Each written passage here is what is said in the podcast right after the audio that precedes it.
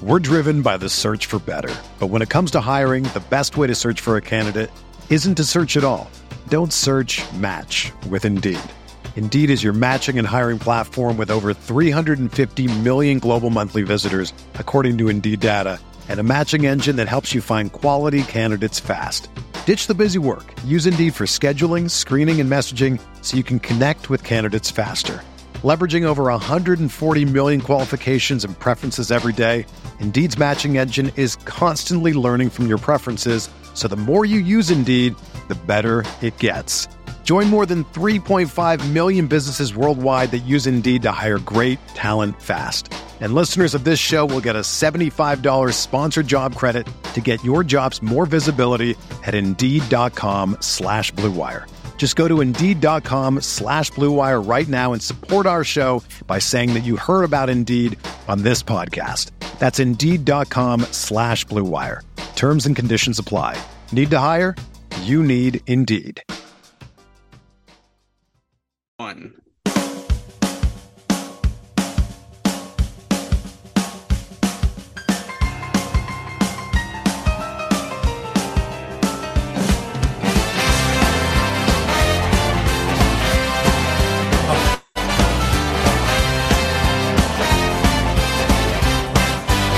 Welcome on in to Two Jocks and a Schlub, the show where the content is made up and the segments don't matter. We've been merging beer, nonsense, and sports since 2021. I don't think I got either one of those slogans right, but that's how the show works, and that's how the intro is today. We have a very special episode. It is our schlub, Ethan Urtz. Very 32nd. How old are you today? Yeah, 32? 32. Yeah, very special 32nd birthday. And we have a very special guest on the podcast as well. For those of you who are watching, say hello to Jeremy Big Man Urtz. Jeremy, say hello. Oh, Perfect. And of course, we have Ethan, who you've already heard, and Matt Root, my other jock, is here supporting me since now it's 2v2. And uh, we'll, we'll see how this goes for this episode. But we have a lot to get into because I have a lot of questions for Jeremy. But Ethan, it's your birthday. I will say happy birthday. I'm not going to sing for you, but I'm hoping that Jeremy's going to surprise us and pull off a rendition of the song right now. But I'll leave it up to you guys. You, He you could can- he could scream it for us. That would be kind of interesting. A, sc- a screamed happy birthday. Well, you, you can't put him on the spot like no, that. no, I know, no, no, no. Don't don't worry, Jeremy. Uh, it would be just as a theoretical thing. It would be kind of funny. I might have you do that another time when we're not recording a podcast. I'd be curious what "Happy Birthday" being screamed would would sound like. That would be pretty funny. Recognizing. Yeah. Plus, wouldn't we have to like pay uh, the Michael Jackson's estate money if we actually use a happy birthday song? Wait, does he own the rights to that? Does his estate own the rights to I that? I thought for like the longest time, Michael Jackson owned "Happy Birthday." I think it's in the public domain now, isn't it? I think that song's old enough that it's in the public domain. no, because I think like when I worked, I don't know, maybe what was what did we do Happy Birthday at the grill? I can't even remember. But like I honestly when don't I remember. worked when I worked at Yeah, Blue, you always had to do different songs. Red Lobster, yeah, we always had to do something a little bit different. So That's I right. mean, of course, that was you know seven years ago now, so maybe something's changed between now and then. But yeah, we couldn't sing actual Happy Birthday, so yeah, we'll probably get copyrighted for the time you played Happy Birthday to Matt. yeah. Don't remind right. them. Yeah, don't remind them. They're Sorry, the, uh, yeah, the, they're they're listening into this podcast now that now that my Kyrie rant has uh, over 400 views. I'm on the radar now. So Over 500 now. over Oh, 500 shit. now. Yeah. I Yeah. will say I do feel bad. I was telling uh, Jeremy this yesterday. We were talking on the phone. I feel a little bit bad because Kyrie actually does do some admirable things in terms of like social justice. So what? Um, and my hate is not just for him, just to be clear. I don't know if I made that clear last week. It's for him, and, and it sucks because he has such a big platform, but also just anybody who believes the shit that he believes. It's just, it's just for those, those principles that I was talking about. So it's not just him. I just wanted to clarify that. Yeah, which is why I don't think you need to feel bad because I think it was clear and I Okay. think it's right. I think it's warranted. I mean, I don't care if we all agree on every single topic. Obviously, we don't. We've argued many single times on this podcast, off this podcast. We will continue to argue in the future. But I think like when it comes to that, I mean, I I don't know. You guys said it when I said it. I was like, you you don't get the vaccine, then you miss out on social responsibility, or you're not taking social responsibility, then you miss out on social th- events. Like that. That's yeah. just how it is. I mean, exactly. Ethan, did you feel oppressed at the concert venue on uh, Saturday night, showing your vaccine card? Did you feel like your freedoms were being robbed? I did not. I did not. But I am like, you know, a rational human being who's capable of like compassion and empathy and basic courtesy, you know, basic decency. So when you're capable of all of those things, then then no, you can handle wearing a mask and showing a vax card. But if you're not capable of those things, and sadly there are many millions of people in this country who are not, then then yeah, they look at that as fucking oppression. What about you, Jeremy? Do you think you're a decent human being? Yeah, Ethan called me a mensch, so I yeah. Jeremy is a mensch. Another yeah. Yiddish word for your vocabulary, folks. I was just gonna say, yeah. So I told Jeremy he was a mensch recently when we were talking. So isn't I that have, a good thing though? Because oh, I, it's a great thing. Yeah. Okay. Yeah, yeah, yeah. I'm just so I, I've taught our listeners a couple Yiddish words uh, over the course of the pod, and so here's another one for those who don't know. Mensch is essentially uh, um, a person of honor and integrity, um, but but beyond that, Mike Mussina. like who? Mike Mussina. Mike Joe Mussina. Poz's book. Yeah, in Joe Poz's book, exactly. He has a whole bit about that. So yeah, so a mensch, uh, in addition to that, is is somebody who just always tries to do the right thing and just tries to always do right by other people and is unselfish. Um, these kinds of things. Okay, so, and of course I'm a mensch. Yeah, yeah, you're a mensch. Jeremy's a mensch. Whoa, whoa, whoa, whoa! How do we get on Matt? This is on Jeremy. No, I know, I know, but mm-hmm. you called me a mensch before too. But I always thought it meant like chum, like you know, bud. No, no, no, no, no. Chums, you know. No, yeah. well, th- this is for this is for Matt and Jeremy. Oh, well, thank you. Oh, thank you. Oh, make, make, it for Jeremy. Very nice. Very nice. That's good. that reminds me. So, Jeremy, you should tell them real quick. Jer- tell them the story. So he was listening to our last episode, but he had to pause it because he got to work and then he had to resume listening uh, afterwards. Tell that story real quick. No, it wasn't work. It was uh, I was listening it on uh, the way to my one of my tattoo appointments and I paused and you know went and got my tattoo. And as soon as I turned the car back on, the radio automatically comes on to where it was left off, and it's just Ethan going, "Go fuck yourself." Apparently, it was, it was mid rant. Yeah, wonderful yes. way to be greeted while starting like that.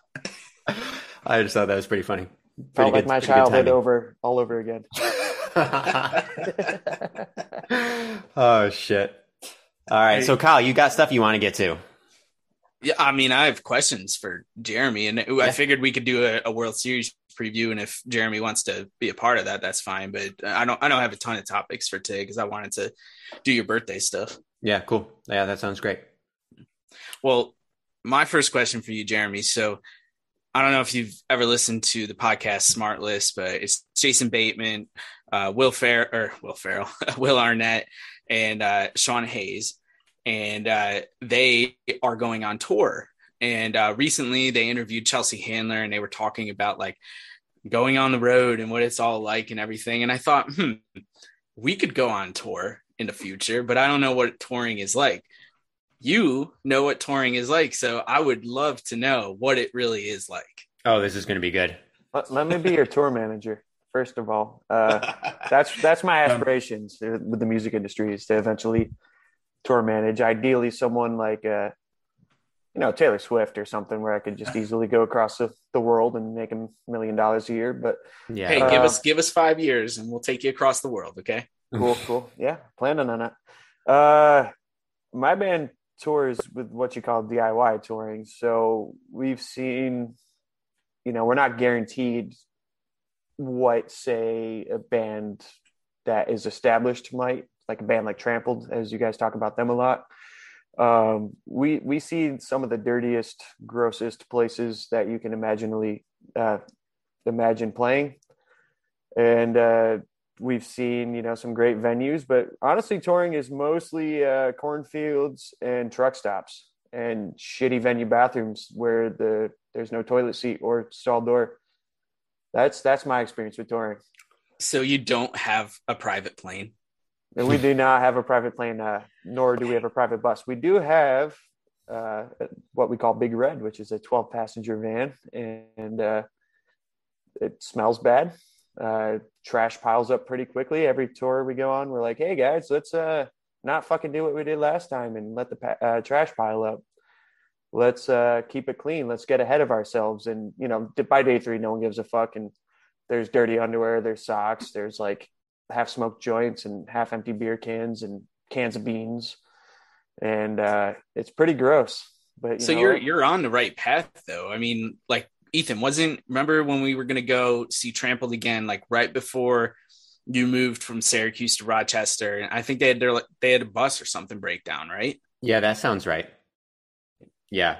Um, yeah, yeah. I mean that shit happens, and I mean, well, the thing is, so like for the for those who don't who don't know, pretty much any artist that you listen to, with the exception of maybe like your major pop stars, because sometimes major pop stars like Rihanna or whatever, they'll just get discovered as like a young person who's hot and has a good voice, and a big time producer will just like produce their record, and all of a sudden they're a star. there's so more than that. there's more than that, but sure, that's just an example of some people like that. Take that out of the equation for a second. The vast majority of musicians, whether it's bands or solo singer songwriters, whatever, have to come up kind of and, and do the shit that Jeremy's talking about. Like when you don't have a following, when you don't have a name yet, you have to go and do all of this shitty fucking you know venues and drive in a crappy van that might break down and and all of this kind of shit. Like it's it's not a glamorous life. Um, it's really rough. But it's also, I think there's kind of a point of pride to it, Jeremy. Would you say that that's right? Yeah, of course. I mean, it, it call it like the road dog lifestyle. You know what I mean? It's uh, yeah.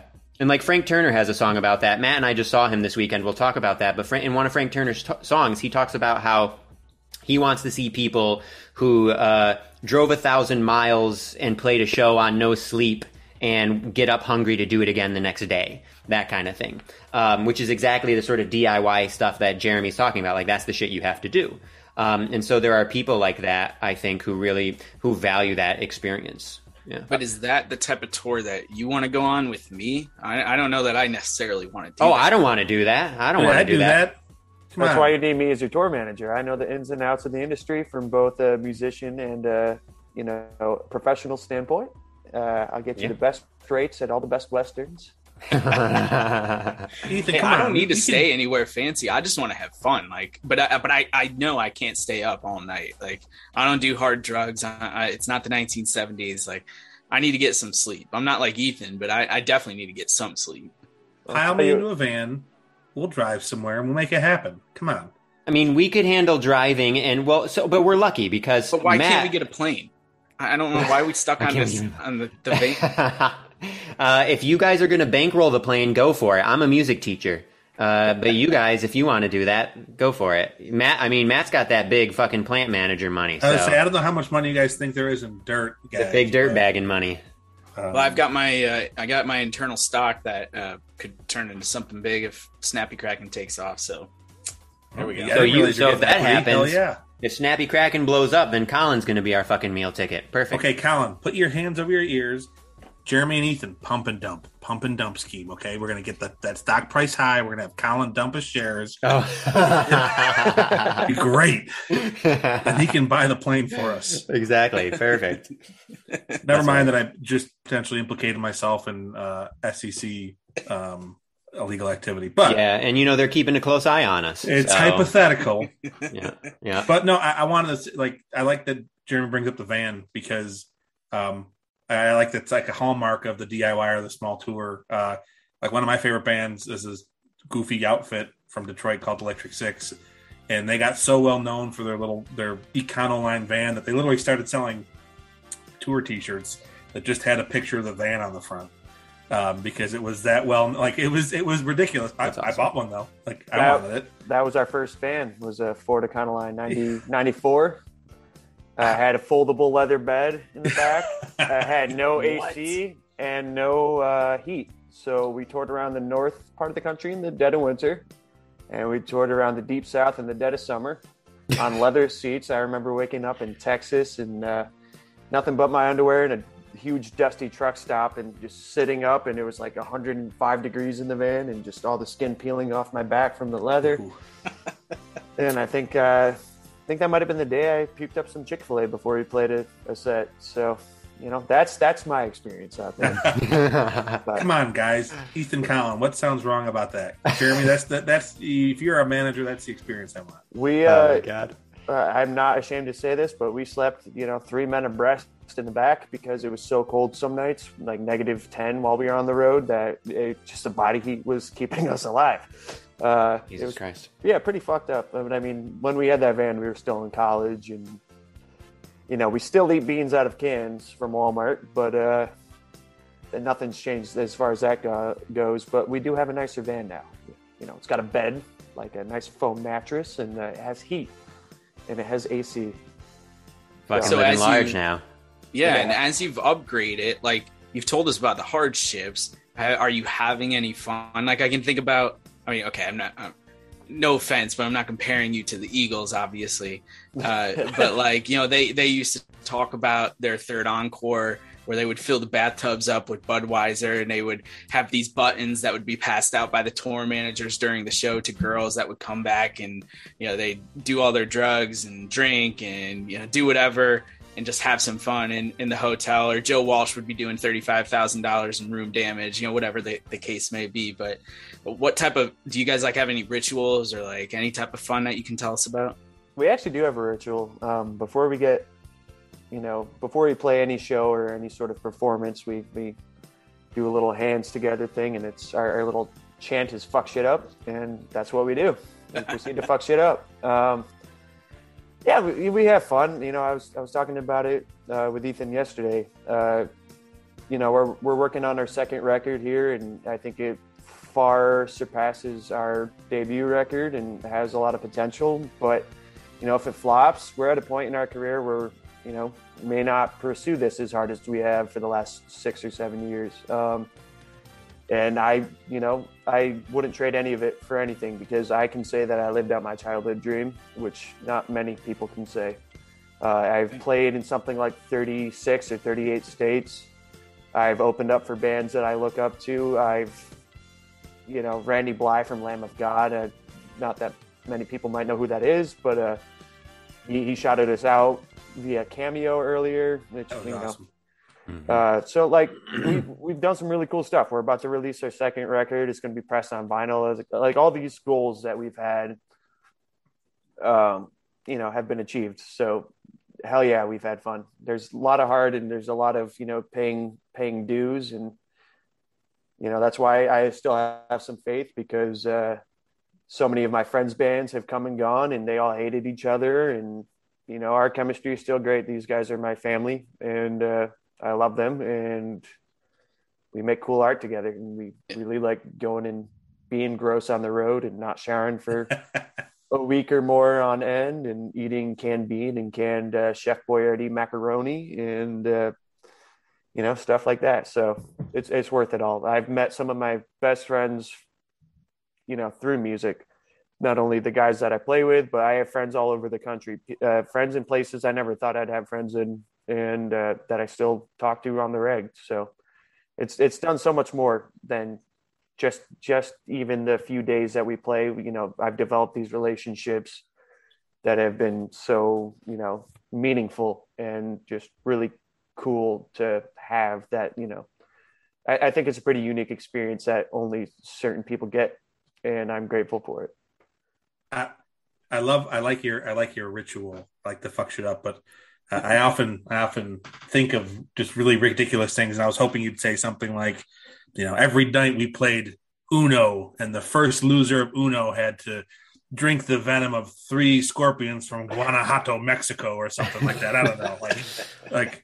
But yeah, that's that, that's cool. I don't know why I thought of that, but I had to Very say it. intricate. So yeah, I mean, I, I, I- you know, you don't know what's going on up here. When we go on tour, Matt, you can come up with some sort of insane ritual for us, okay? right, start thinking about It's it got to now. be eating the worm. oh, that's too easy. I've always wanted to do that. Yeah.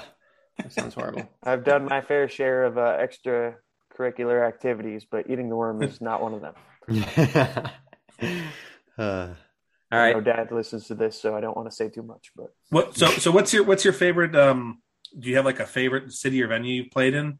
I know I briefly talked about. Uh, you, you know, you, you said you played the yacht club in in um, Cincinnati. I remember Cincinnati that, but- rules. I, I really like Cincinnati. Not my favorite, but the the yacht club is an awesome venue, and Yeah. the food there is awesome, and they had good beer. And they've got a good Uh, heavy scene, right, Jeremy? That's part of the reason you yeah, like it? Yeah. Cincinnati is kind of like the capital of the Midwest hardcore in, in my opinion. Um, shout out to Cubert, who may probably never hear this, but yeah, that's the promoter out there who, you know, he does big shows, but he also hosts shows in his basement for bands that are like coming through Cincinnati for their first time. He'll do that, and then he'll also book them when they're selling out 500 cap rooms or more. Um, so they got a good thing going on out there, and it's kind of centralized where you know people from like Kentucky can get up there, people from Indiana, Illinois, uh, Pennsylvania, even. So that that's definitely a cool spot. We've done really well in the South for whatever reason, which is really funny. Given uh, a lot of my lyrics are incredibly political, and uh, you know, not exactly what the South's politics or social uh, views are. Um, but you know, all of my friends, like I said, I've made a lot of friends in places I never thought I'd be making friends in, in these deep South, like B or C market cities where you think it's going to be a bunch of, you know, backwoods type things. It's like some of the some of my most intelligent, well-spoken, empathetic friends have been from these places. Uh, one of them is Panama City, Florida. I've had every time I'm down there, usually uh, involves meth somehow. um, not not with us, but just like running into someone who very clearly loves the stuff. Um, but also, like we made some really great friends down there, and every time we come back, we played there probably the most outside of Burlington, which is pretty funny considering it's 24 hours away. Um, but a lot of the folks down there are super great, and every time we go back, it seems like the show is just better and better. And that's you know kind of what the idea is. You know, go out and we we do well here at home in Burlington, but like when we go out on the road, the idea is to make friends and build up that community elsewhere. And then every time you come back, ideally the the show is better than before. Um, Texas is also pretty great. Texas has a great metal scene. They're like Pantera's from there, so you know they they got a lot of diehards. And Corpus Christi was one of the best shows we've ever played on the road. I think. Um, yeah, I don't know. We've we've done a lot of a lot of places and played the East Coast a whole bunch. So it's it's, it's hard to say, uh, but yeah. Nice. Yeah. Sorry, I don't mean to keep rambling. It's, no, no, we, we want we want you to talk about this stuff. Yeah, you wanna you wanna tell us about a little bit about what you're doing now? Because I think to me that's super interesting, and you're yeah, you know, just hearing that would be good too. You're you're hearing the complete, or you, you're you are now on the complete opposite side, and hearing hearing you talk about earlier. You know, I guess for the listeners before we got on the podcast, just talking to Jeremy, he's talking about like you know the adrenaline rush like that he gets he gets some same parallel feelings from when he's trying to manage these type of events as, as when he's performing in these type of events so i don't know jeremy you want to talk about that a little bit well yeah i just um i just moved back from colorado i, I was living out here before covid and working at a, a venue up in this neck of the woods and i came back because most of the management left and i was a lower manager at the time and I came back and I'm doing like kind of a assistant general manager role, kind of with my old assistant production manager role. Um, so I mean, I, I, I, run the venue most nights or at least half the nights, uh, for, usually more from front of house and back of house. So that means dealing with issues with security, bar, box office, coat check, merch, etc.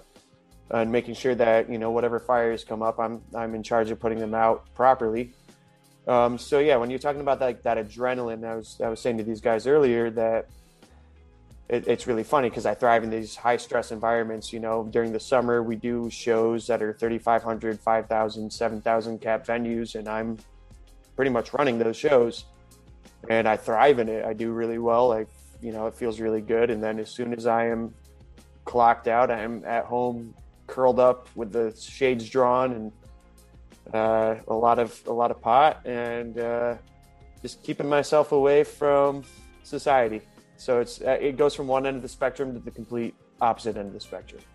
I, I think I think I identified with that. Just again, completely different world, but in a management a management perspective, like you know the every day is going to be different. Every day is going to be a new challenge. Every day is going to be some other emergency that unfortunately everyone looks to you to be the guy that's going to handle it. So uh, you know, like you said, whether it's unruly people who have driven two hours to the show that didn't bother to look at COVID restrictions that you've got to, you know, de-escalate that conflict and either get them out of there before something happens or, you know, call the authorities or, you know, for me, the biggest one, like these past couple months have been like, oh, uh, you know, I've got an emergency on site. I've got a dump truck that tipped over and we've got a, or, you know, a tornado hits the plant, those kind of things where it's like, all right, like everyone looks at you, you've got to get this done. And it's kind of a, it's an every day's different, a really, really high stress environment, but um, also one that you can find yourself thriving in. And then I also minus, minus the pot, but you know, I, I'll get home and just like collapse on the couch with a beer and just be like, all right, like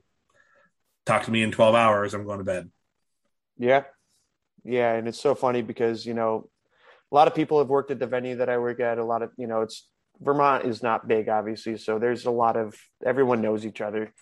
And I'll be out on the town. You know, you guys are catching me after three weeks sober, breaking that because uh, I had to do the craft beer thing for this show and uh, mm-hmm. celebrate E's birthday.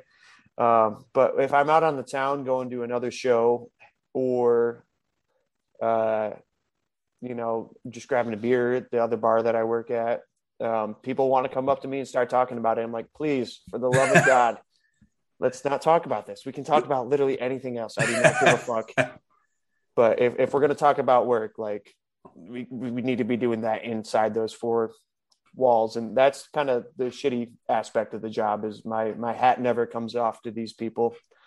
Uh, whereas like, I just want to not think about my life consuming uh, workplace and, you know, nothing against it. I love what I do. I find it incredibly fulfilling. You know, I was making really good money out West, uh, renting skis to rich people but that wasn't fulfilling in the slightest bit. You know, looking at it a sold out show and seeing the smiles and the people cheering and singing along to every word and knowing that I played a big part in putting that show on is incredibly fulfilling to me. So, yeah, that so, and I'm, I'm I don't mean to keep talking myself too, but that's one of the another podcast that Kyle and I listen to talks about that about I can't I can't imagine the high that you get from just like looking out to a crowd and seeing however many people are out there singing your lyrics and your song back to you. Like that's got to be so cool. Like I can't I can't imagine it, but it's got to be something that's like a really cool experience. Whether it's, it's forty thousand people in a, in a baseball stadium or you know four hundred people in a, in a venue in a club, like that just sounds awesome. And I think it's so funny because a lot of the people who are you know incredibly successful with it, whether it be a, a athlete or a musician, it just kind of numb it out after a while. I'm sure it's special and like really beautiful when they begin, but you know, it's like those a, a band, you know, going out on the road and you know maybe they just released a new record that they're really proud of and they want to play that, but like you got the one drunk asshole just screaming for the one hit single the whole time that they played thousands and thousands of times and they're hoping that maybe this record is the the record that can release them from that bond. But of course there's always going to be someone being like play wait so long you yeah. know what I mean? Play Freebird. Yeah, Freebird. Well, yeah, Fuck you, dude. Such a classic. Man. Yeah, yeah. You, they... you, if you yell Freebird at a concert, you get to, you you deserve to get hit in the face with a guitar. It needs to be. It needs. It needs to be retired. Somebody. Yeah. Somebody yelled that at Frank's show on Saturday, which I thought was insane. Yeah, yeah, you might have been in the bathroom. Yeah, it was super weird. Drunk uh, guys at venues think they're hilarious. I've dealt with one or two. You've dealt with one or two. Yeah, yeah, that's fair. They think they're hilarious and original by saying that. Yeah. Uh, Jesus Christ. You, they they deserve a swift guitar to the face. Yes. Yes. so Jeremy, what's up? I want you to start thinking about this because you will not leave this podcast until you give us a story. I want you to tell us one funny or embarrassing story about Ethan that none of us here know except you. Okay. okay but see, this is a problem because any story he's going to come up with is going to make me look like a huge asshole. Yeah, I guess yeah. I, I guess I already do look like that. Retribution, bitch. well, there, well, there's the episode title right there. I think Retribution, bitch. so good. So start thinking about that. Oh, I'm thinking. oh God. And while you're thinking about that, I have another question related to your music. Uh, I don't know how much or how like how far along you are right now uh, with that second album. But um, do you have like details that you can share about that at this point? To an extent, um, you know, we're we're getting there. We're probably forty to fifty percent way done. I think. Um, you know, the songs and their uh, compositions are where we finally want them. Now it's just kind of like getting the best recordings and getting the you know we're giving 150% to this you know it's we've been in a band since we are all 19 uh, you know and i'm 26 now and i'm one of the youngest guys in the band so you know that one of the other guys owns a company one of the other guys is tattooing full time and i'm doing my thing so it's not like we don't have good paths ahead of us outside of music. So, you know, you have to take that into consideration as you get older, obviously. Um, but that being said, like I said to you guys earlier, this record, I think, you know, it blows anything we've put out like way out of water. It's it's really cool, dynamic record. It transcends genres. You know, when when I tell people how heavy we are, they tend to be turned off. Um, but you know, as Ethan can attest, I think people can appreciate it from an outside view so long as they're open minded because we're not just heavy. You know, we're not a band that's just like fuck you. We're just to do blast beats and distorted vocals and guitars this whole time. We we have a lot of really dynamic work and you know, and I'm saying that as a vocalist. So you know, the the guys have really outdone themselves. Uh, this music is really a lot of peaks and valleys, a lot of tension and release, a lot of really beautiful parts, a lot of really uh, heavy emotional parts and you know, I, am just really excited and proud for this release. And, you know, if anything's going to do it for us, it's going to be this one. And, you know, if it doesn't, like I said, I wouldn't trade any of what we've done for anything. Um, aside from that, the pretty much the only thing I can say is, you know, we're working with Greg Thomas, who recorded our first record, who's played in a bunch of cool hardcore, melodic hardcore bands, and he owns a record, um, a recording studio in Burlington, Connecticut, ironically, uh, called Silver Bullet. And we worked with him with our first record, our last couple singles. And, you know, he's like pretty much a part of the band at this point. You know, there's, he's the reason that we've gone to where we've gone with this music. Um, you know, was his wisdom, his insight, his experience. Um, and, you know, us at being willing to learn to you know i think a lot of bands will say fuck you we're doing it our way and we say no let's hear him out. Let's hear what he has to say because obviously the guy's got a lot of experience and he's got the clout and he's got the knowledge. So um, you know we wouldn't be doing any of this without him and you know i'm grateful for him. And yeah really excited for this record to come out because i think it's uh, going to be one of the coolest things i ever put my name on yeah. if not yeah, no, that's awesome. We'll we'll definitely drop a bunch of stuff about it when you do get around to releasing it. And since we have a, an inside connection do you think we could get the rights to the hit song to maybe use for our intro for the show? We'll we'll just write you one. Even yes better. even better. I will take it. Yes. I will take it. On recording. Nice. Yeah. Awesome any other any other Jeremy questions, guys? About or specifically about the band? I actually well one thing I was going to say this isn't a question, but just to to piggyback off of what Jeremy was just saying, it, that's been one of the most interesting things for me to learn from him over the years. So I always laugh when I tell people um, when I'm meeting people uh, uh, and just getting to know people, and I'm you know tell them about my family or whatever. And whenever I tell them about Jeremy, number one, we don't look alike. So like if people were to see us out in the world and had didn't know that we were brothers, like how many people would guess that we were brothers? Like zero, I think. Yeah, which which I always think is funny. But beyond that, I always think it's really funny that we both ended up in music.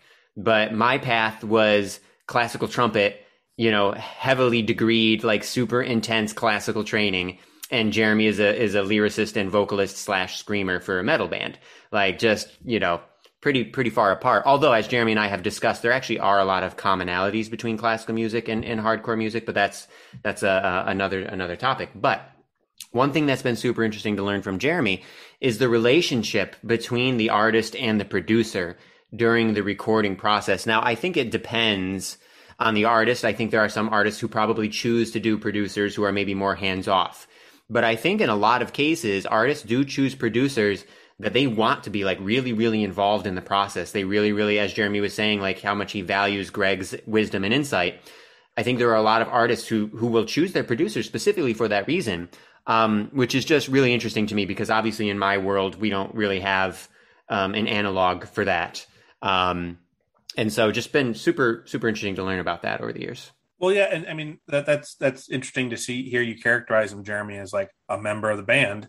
Um, the the the really big thing that first came to my mind when you said that was uh, Bob Rock in Metallica. It was the same idea when when Jason Newsted left the band and they recorded Saint Anger, which you, you, we can go into Saint Anger and how much everyone hates that later. But um, Bob Rock was the one playing the bass on the recordings. Um, he, I mean, he literally stepped in and became the bassist for the band. Um, he was helping them get the sound they wanted there, but he was also playing an instrument while they were looking for a replacement member. So, uh, and he had recorded uh, five or six albums up to that point. So, um, you know, just very interesting to hear that that perspective as well. Um, you know, I, you know, obviously you can hear a lot of the, you know, there's sometimes there, you know, you do hear producers that are just as famous as the bands. Like Rick Rubin comes to mind. Is, um, you know, he's he's got just as big a name as a lot of the bands he represents. So um, it's interesting to hear again that dynamic there, and it's something that um, you know is very very unique uh, and, and, something I never realized that the producer choice affects the record just as much as uh, a lot of other things that are going into the, the composition there. I don't know how to end that sentiment, so I'm just going to stop talking now. Yeah. Well, I think um, the thing that a lot of people forget, you know, or maybe just not don't even know because they're not in this world, um, is you know, a producer is not necessarily synonymous with uh, pro- um, an engineer so Greg for us, he's our engineer. You know what I mean? Like he's recording us, he's mixing it along with this other guy, Chris Teddy, um, who's like the co-owner of the studio. He does some of the engineer work as well. So that comes down to like the physical, you know, the the the recordings themselves. Whereas a producer is kind of looking at the whole greater picture, and they're capturing our idea and seeing like kind of the the direction we're heading in, and they're kind of just like he described himself almost as like the editor to, you know, an author. Cause like, you know, some, some of the lyrics on this record are, are written by him where, you know, we went in and we tracked, uh, we mapped out the vocals. It's what we do prior to actually recording. I'll go into what I have and I'll kind of just speak out or like whisper out like how the screams are going to sound and like the words and he'll he'll sleep on it and kind of work on it a little back and come back and be like okay how about this and it's kind of like just you know, he takes what I bring in and kind of makes it smooth. And uh, then we usually go for it. There's not usually any discrepancies because, like I said, I, I appreciate his wisdom and his idea because he knows what I'm going for, and I see what he's going for, uh, going for, and we work really well together. And uh, ultimately, if we're putting our names on it, we both want the same thing, which is to put out the best record we can with who we are as individuals and artists. Um, and so that's what makes a producer you know and he's not always like that for for bands you know a lot of times uh folks will come in and be like this is what we want to play and this is how it's going to sound and he'll be like cool and he'll just hit record and you know he'll mix it and it'll make it sound good um, and he'll you know pick out the right heads and amps and pedals and yada yada post production whatever you know i can nerd out about this all day. But um ultimately, you know, it kind of depends on the relationship there. And we're a band that like would rather take the time and not rush it and put out something crappy. Um, not saying that anything he does is crappy, but like, uh, you know, we're trying to, we're trying to put out a masterpiece. That's our goal, you know, how we see a, masterpiece. And, uh, you know, he sees that and he appreciates that and we work really well together. And that's, that's what makes a producer. We're driven by the search for better. But when it comes to hiring, the best way to search for a candidate isn't to search at all. Don't search match with Indeed. Indeed is your matching and hiring platform with over 350 million global monthly visitors, according to Indeed data, and a matching engine that helps you find quality candidates fast. Ditch the busy work. Use Indeed for scheduling, screening, and messaging so you can connect with candidates faster. Leveraging over 140 million qualifications and preferences every day, Indeed's matching engine is constantly learning from your preferences, so the more you use Indeed, the better it gets. Join more than 3.5 million businesses worldwide that use Indeed to hire great talent fast. And listeners of this show will get a $75 sponsored job credit to get your jobs more visibility at Indeed.com slash BlueWire. Just go to Indeed.com slash BlueWire right now and support our show by saying that you heard about Indeed on this podcast. That's Indeed.com slash BlueWire. Terms and conditions apply. Need to hire? You need Indeed. Everyone is talking about magnesium. It's all you hear about. But why? What do we know about magnesium? Well, magnesium is the number one mineral that 75% of Americans are deficient in. If you are a woman over 35, magnesium will help you rediscover balance, energy, and vitality. Magnesium supports more than 300 enzymatic reactions in your body, including those involved in hormonal balance. From functional medicine doctors to mental well being and female hormone experts, we all know that magnesium is the one mineral to improve all aspects of well being and health. But which one? Magnesium Breakthrough from Bioptimizers, the trusted choice recommended by leading experts with seven best absorbed forms of magnesium to ensure your body receives the support it needs for overall well being. Go to bioptimizers.com slash balance today and use code BALANCE10 for 10% off. Support your journey to wellness at B-I-O-P-T-I-M-I-Z-E-R-S dot com forward slash balance. Magnesium Breakthrough from Bioptimizers, your foundation to optimal health and vitality. Sweet. Everyone's saying hi to Boris. That's why we're all staring at Matt's Oh, cat. yeah, Matt's cat Boris just made made his uh made his obligatory appearance on the pod. yeah, no, I, I, I do think. Um, I mean, obviously, you guys know I'm huge Eagles, Springsteen. I, uh, even even Tom Petty. Uh, Petty had Rick Rubin, Matt, who you mentioned earlier for Wildflowers. Yeah, Wildflowers, Um, right? Chili Yeah, Peppers, all of them. Eminem. Yeah, All of them, have, yeah, David yeah, Brothers. yeah, System of a Down. Yeah, all five records. yeah. Oh, I didn't know Rubin did System of a Down. All five. Holy shit. Okay. Damn, he's real. He's worked with like so many and really different, really different kinds of. He's one of those people that he looks at a group and he just is like they're different. And that's why it's like every band we've mentioned has been like iconic. It's not just like, oh, they're good. It's like, no, this is a groundbreaking band. He's the type of mind that sees that and wants to cultivate them into making them the best that they can be. And that's what Yeah. the producer's job is. And he's just really, really fucking good at it. I think uh, I think it with System of a Down, he got a hand on some of their like self-distributed demo tapes from like an underground show, and was like, "Yep, I'm working with them." He saw them at the Viper Room while they were still like a local, you know, metal band or whatever. Oh shit! I almost LA. saw Electric Six at the Viper Room this summer. Ah, that would have been cool. That's a bucket list venue. Yeah. That's like, you know, where a lot of the big 80s, 70s, 80s bands made their debuts. I think even like, I could be wrong, but maybe even the Doors played there back in the day. They like, back in the day, they did like, um, I'm blanking on the word, uh, residency. A lot, of, a lot of venues did residencies uh, with those bands. So bands like the Doors and Zeppelin, and the Dead and stuff, they all got their starts playing just the same venue over and over in these big cities and not touring. And so like back in the day, touring was like so much more of an experience because it was rare for a lot of these bands to go on these tours. It was like you were mentioning earlier with Bruce, you know, you could name specific tours he did. It's like nowadays you can't do that because bands are touring just to make ends meet. Yeah. You know, they don't have the sales that they used to because of streaming, because of illegal downloading, and because of just oversaturation, because there's a million fucking people making music. Not way more than that. Millions, millions and millions, if not billions, of people out there trying to make music and just trying to be original, which is awesome because you know, I think it breaks it down into a greater sociological thing is that humans are creative and that's a pretty neat thing, but you know, it makes it incredibly harder. competitive. Yeah.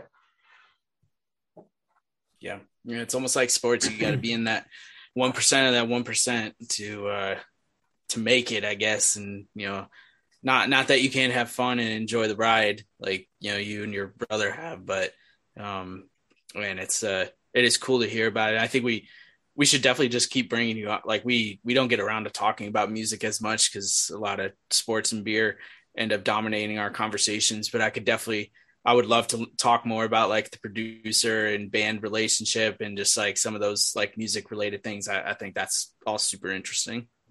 I can talk about beer and sports all day, though. Maybe not so much the sports uh, as as well as you guys. You know, I, I definitely find that I get my sports news from you guys most times, just I'm too busy. I, I haven't had cable since I lived at home, so that's going on ten years now, and so you know I keep up with sports, but I, I don't get to watch or enjoy as much as I like to. And these days, I when I do, it's definitely I think hockey is kind of my my favorite, um, which is pretty funny. But, well, I got uh, a couple of hockey guys I want to bring on in the future. I've, I've teased them to Colin and Ethan. I think I've got some good hockey guests. But yeah. beer wise, what are you drinking? Oh well, Oh yeah, Jeremy, talk about this. This one's pretty fun actually. So I don't know if you can see it well with the glare, foam, but right? this is called the, the Smirk of the Dolphin. Yeah, correct. It is Foam Brewers. uh, it's called Smirk of the Dolphin, based off a local uh, band. They're called the High Break. Uh, High Breaks, sorry. They released a record called The Smirk of the Dolphin, which is a surf rock opera um, about a human dolphin love connection and it's about an aspiring uh, guitar player who like befriends a dolphin and his surf rock band starts taking off. So he kind of does that and it's about like the, the dolphin falls into a depressive state and ultimately ends up dying. And it's this whole rock opera and it's fucking incredible. Um, but it is a sour double ipa with sea salt and passion fruit and it's Ooh. actually it is very good. I i couldn't remember. I was telling ethan about this yesterday I take these sobriety breaks to keep myself in check. And the last time when we we did a show for them over the summer at one of our outdoor venues, and I like took a sip while I was doing one of those sobriety breaks, and I remembered it being kind of intense. I didn't love it, uh, but I stole a four pack anyway, and I saved it for a special occasion. Tonight was the night, and I'm on my second. I gotta say, I'm loving it. It is just yeah, just sour enough. You can taste the sea salt, which I do think brings out like the passion fruit flavor and like the hops, but like it's not overwhelming from the hops because I think the sour kind of like covers it all. It's a, it's a very good beer. And I mean, Foam doesn't produce shitty beers. Foam is top of the line, top notch, fantastic brewery up here in uh, Burlington. So if you told me that we would have a surf rock reference when we had you on the show, I would not have guessed it. Uh, especially since the only person I really know who does surf rock is Dick Dale. Rest in peace, Dick Dale. But um, that's Ooh. awesome. I love that. That's great. We have like a kind of funny amount of like surf ish, surf rock bands, surf metal bands up here. Surf metal. Uh, oh, that sounds. A, I got. I got to check that out. That sounds. Interesting. Burlington's a weird place. There's a lot of drugs.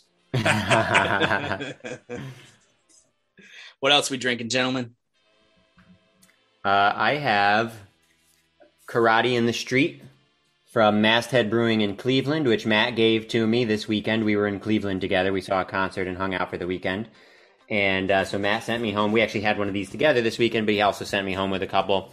And it's delicious, um, made with mosaic, which I think we've established. I'm a I'm a mosaic boy, so uh, it's yeah, but tasty. it's not just mosaic; it's it's wet hopped mosaic. Oh, wet hopped, Matt. Do you want to? You should explain the wet hopping thing. Yeah, yeah. So so uh, I went and explained this to Ethan. So we'll, we'll educate everyone here. So most of the time when you're adding hops to a beer, they're pelletized hops. They're um, they look like rabbit food pellets. I mean, it's you, you you know it's you want to preserve that flavor, so it's a way they can kind of they pelletize it. It captures the oils and the aromas and the essence of the hop, and it allows it to be vacuum packed and stored and brewed uh, throughout the year. Um, but uh, every every September-ish, um, they've got the hop harvest up in, in the Yakima Valley and other places up in Washington, Oregon, um, where brewers actually send their, their brewers up or teams of sensory experts from the brewery up, and they'll test different batches of hops to see what they want for their beers for the upcoming year. Um, and one of the things that comes out of that uh, that experience is uh, right in the, in the, in the late summer, early fall, a lot of breweries will release wet hop ales, meaning that instead of what they normally do, where they add those pelletized rabbit food looking hops to the beer, they'll actually ship in like the like package and overnight hops that are freshly picked. So they're going from being picked in Washington State on a Tuesday to being in a beer on a Wednesday.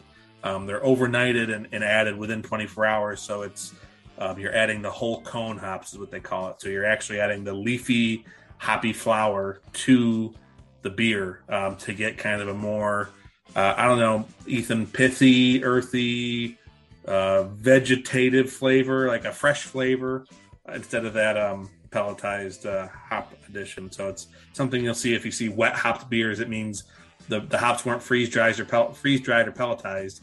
They were shipped uh, freshly picked to the brewery to be added right away directly to the the whirlpool or the beer kettle, brewing kettle. So there, it's it's a it's a nice once a year type treat for for uh, hopheads and beer enthusiasts alike. Yeah, it's pretty sweet, and this beer is delicious. Does it affect flavor? Um, you'll get a um, like I I, I mean personally, the flavor's going to be different for everyone. I I get more of like um, uh, I don't know, earthy, planty, grassy flavor out of them. Uh, so I don't know if that's actually tasting the leaf or not, but um, they say that the the actual freeze drying process doesn't actually affect the flavor. Um, I'm not sure if that does or not. I don't know enough. What are you drinking, Matt? Uh, I just got a, a, nice German Pilsner from uh, East Branch Brewing, just uh, maybe 20 minutes away from me in Downingtown, Pennsylvania. I wanted something a little bit lighter tonight. Ethan and that will. Um, I me more than Ethan, but I, I, had a lot of crap this weekend, so uh, I needed a little something a little bit lighter for, for Monday. Yeah. Hey Matt, I think I speak for everybody when I say thank you for giving the beer lesson this week. Oh my dick god, it's much better than the Dick Master. Jesus fucking Christ! no comment.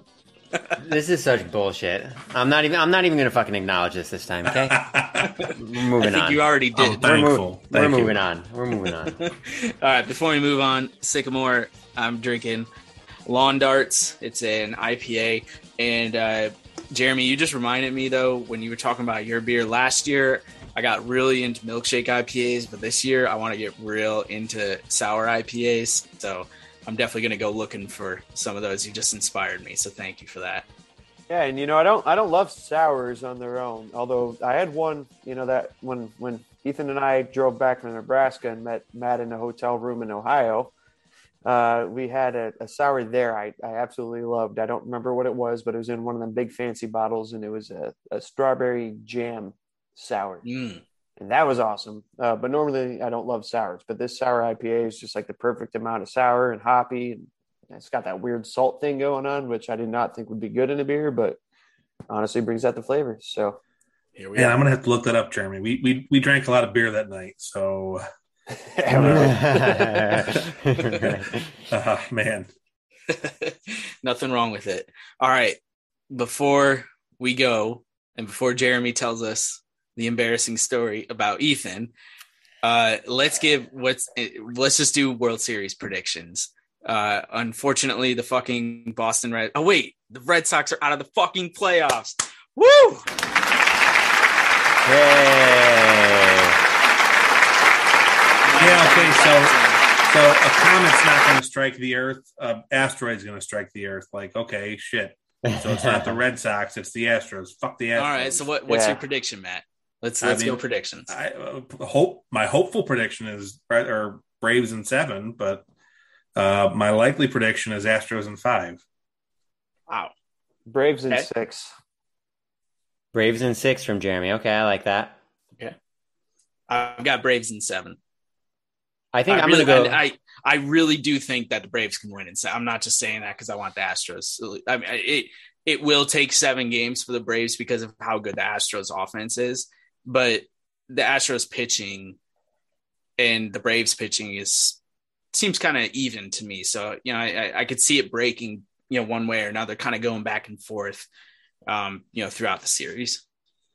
I'm going to say Braves in seven also. I think it's hilarious. I think I wish that I had bet on the Braves before the playoffs because what were the odds on the Braves even getting out of the division series, let alone winning the pennant? Uh, it's it's insane that they got this far. Um, and I think so. So Bill Simmons, when when Colin and Matt and I were in high school, Bill Simmons, he's he's for those who don't know, he's a super famous um, sports writer, but he doesn't actually write much anymore. He he like runs websites and and does like all sorts of bigger picture things and like documentaries and shit. But when we were in high school, he was still writing a lot, and he had this whole thing. Now he he liked to just kind of you know say random shit at times, so like take it with a grain of salt. But he had this theory that essentially teams uh, will sort of thrive when they are when they are the underdog. If they get enough, if they get enough attitude about it, they'll they'll get into this place where it's like nobody believed in us, and they get so so wrapped up in that narrative that they end up winning. Now I don't know that that's actually happening with the Braves, but I do know that if you if you took a poll of baseball fans before the playoffs started, the percentage that would have had the Braves in the World Series would have been fucking minuscule. For the for the NL, it would have been Dodgers and Giants for like 95% of respondents, I would say. So I yeah, Matt. Oh, go ahead. Oh, so I would say that the Braves, like, obviously, I want them to win because I don't want the Astros to win. Um, but the fact that they just took out the Do- uh, the Dodgers, um, I don't know, and like nobody expected them to get this far. I feel like they're just on that kind of a roll, and they they I could see them in the clubhouse. I could see them like building this narrative in their heads and just getting like really really into it. Now the Astros are really good, and they don't have the injuries that the Dodgers uh, uh, have. So so it's possible that the Astros will just stomp them. You know the way the Dodgers probably would have if the Dodgers were fully healthy. But I'm I'm hoping for the Braves. Yeah. And it's not unprecedented for an 80 team, 80 win team to win the World Series in the 21st century. Two off the top of my head, the 2000 Yankees with 87 wins and the 2011 Cardinals. 11 Cardinals with 84 wins. I think 84 wins. Yeah, 84 about- and 78. What about the National last year or two years? Didn't they like two Were years they ago? 89 maybe? I- Yeah. I, don't know if they crossed over 90. Someone's got to I'll look it up that real up, quick. but Yeah, I'll look it We've up got at least two. The Braves were at 88 wins this year. This is during the regular season, so obviously all of them crossed the threshold of uh, 90 wins because you need a you need 11 wins if you win your division. Um, The to Nats were win 93 World and Series. 69. Yeah. So, they So this won- would they be the third. them. This would be the Yeah. third. Yeah. Yeah. Would be it'd be pretty amazing. Yeah. Yeah. for sure. Mhm. All right. Before we get out of here, Jeremy, come on, come through with something great. I'm blanking, dude. Oh come Really? on! Don't don't let your brother out. That's I have a lot. shocking. No, I have a lot of things that make him look like an asshole, but I don't want to do that. I mean, you, You know- can, you No, can. but it's fact of the matter is, you know, we're we're pretty close now, and things We are, are good now. now. and you know, while We were- I I- feel tormented as a child, uh, Yeah. you know, I would say arguably not not Matt, but I would say Colin. I think he played a part in that as well. Yeah. Whoa, Yes, thank you. whoa, Thank whoa, you. Whoa, whoa! How did I get no. wrapped into this? Mensch, Because thank people you. who don't know know that, like, you know, you guys were started. You know, you guys were friends in what, like first grade or some shit. Yeah, since first which grade. Put, which puts me at like one years old. So I've known you my whole life just as Yeah. much. And Yeah. your younger brother Tim has been he was one of my best friends as a kid. So, you know, arguably you're both my older brothers and I took shit from both of you guys. Uh I don't have anything embarrassing, unfortunately. But Yeah. So I'll say just to chime in on this. So yeah, so Jeremy and I, yeah, I tell people this is another thing I tell people when I'm getting to know them and like talking about family or whatever. So Jeremy and I are, are a pretty big gap for siblings. We're like uh, uh, almost six year gap, and and that's pretty big. And and the thing, the reason, part of the reason that I think we didn't get along so well when we were kids is because when there's that big of a gap, you are always at like a totally different stage in your life. So like when I was a teenager, Jeremy was just like a kid who probably just like wanted attention from his older brother. When I was in college, Jeremy was like a teenager. Then the other fact is that he and I are super different people. So like I was the biggest, biggest goody goody imaginable uh, until until college, and Jeremy was the opposite. And and so I, because I was so uptight and I was such a goody goody, I did not approve, and so that so uh, that didn't help either. Wait a minute, you were goody goody, but you also came up with like mean nicknames for him all the time. Well, too, that's true. so- Yeah, I was a goody Fada. goody. We can talk about Fada. We can talk Okay. about Fada. That's going to make me look like an asshole, especially in 2021. Oh my God. In 2021, that's going to look horrible. In like 2003 or whatever, it was like normal. yeah, when I Um, was seven and being, you know, psychologically scarred for life. okay. Oh, but let me tell this though. Okay. So, all right. So FADA is an acronym and it stands for fat ass dumbass. Okay. Now, I started calling Jeremy this when we were kids, but I was doing it ironically. I was doing it sarcastically. Here's why. Jeremy, when he like went for his checkup one year, like his like yearly physical, he was listed as being in like, I don't know, what was it? Like the 70 or 80th percentile for like it was weight. like 90th percentile. Okay.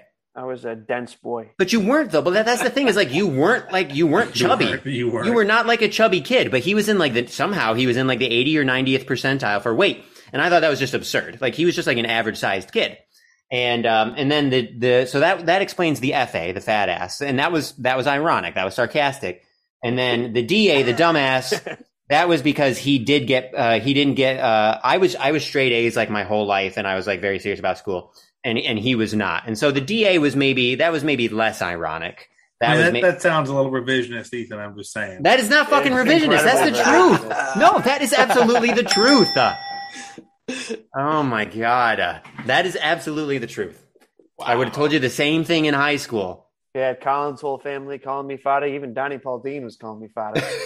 Discred. Well, the thing with FADA is that it's just so easy; it rolls off the tongue. It's a great acronym. Yeah, it's a great acronym. We we'll we'll have to if we want to be revisionist, then we can come up with with different uh, different words for it. You know, but uh, but yeah. So that one that's not embarrassing. Well, uh, maybe it is embarrassing. I, I, you could see that as embarrassing uh, for me. It's embarrassing for me. I hate. Uh. I, I just said all I said is that you had creative nicknames for them. You guys are the ones that brought up the Fada. that's No, true. it was relevant. Yeah, Yeah, you know, you know what happened to you guys? Benedict. Benedict. Yeah, Thank you, Colin. Thank you. I love that. Yeah. All right, boys. Well, RS is in the jackpot now. we gotta we gotta get out on that. And uh, this this has been a lot of fun. Jeremy, definitely come back anytime, any any any time that you want to. Uh, definitely, we'll we'll talk about music, do whatever you want. Boys, Let- you want to say anything before Let, we let's go? stick a stake in the ground right now and say, Jeremy, come back when uh, your record drops.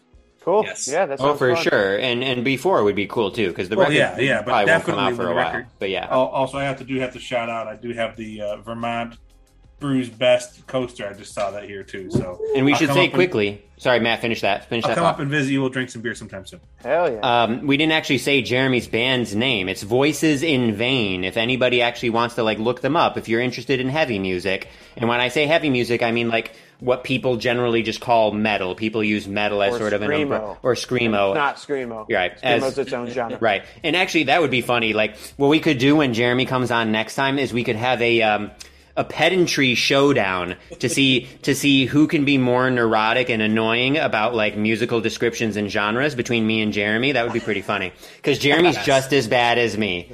Um, in terms of being like, that's not technically that kind of music. Let me tell you why. Like that kind of music is characterized by this. Like, it'd be that'd be pretty. Well, funny. so you missed it while we were waiting for you to get in the show because he was he was going down that path, but he wasn't being a dick about it. He was just asking very pointed questions because I I, uh, I I was getting some things wrong. So, um, He but you know was. he was being nice about it, not like you who'd just be a dick about it. Well, you know, I, I am I am what I am. I'm I'm thirty I'm thirty two years old today. Come on, I'm too old to change. You know, it is what it is at this point. And I'm a mensch. And Jeremy's a mensch, and Matt's a mensch too. All right, Voices in Vain is Jeremy's band again, Check so out, go guys. go listen to them. All right, boys, we're out. See ya.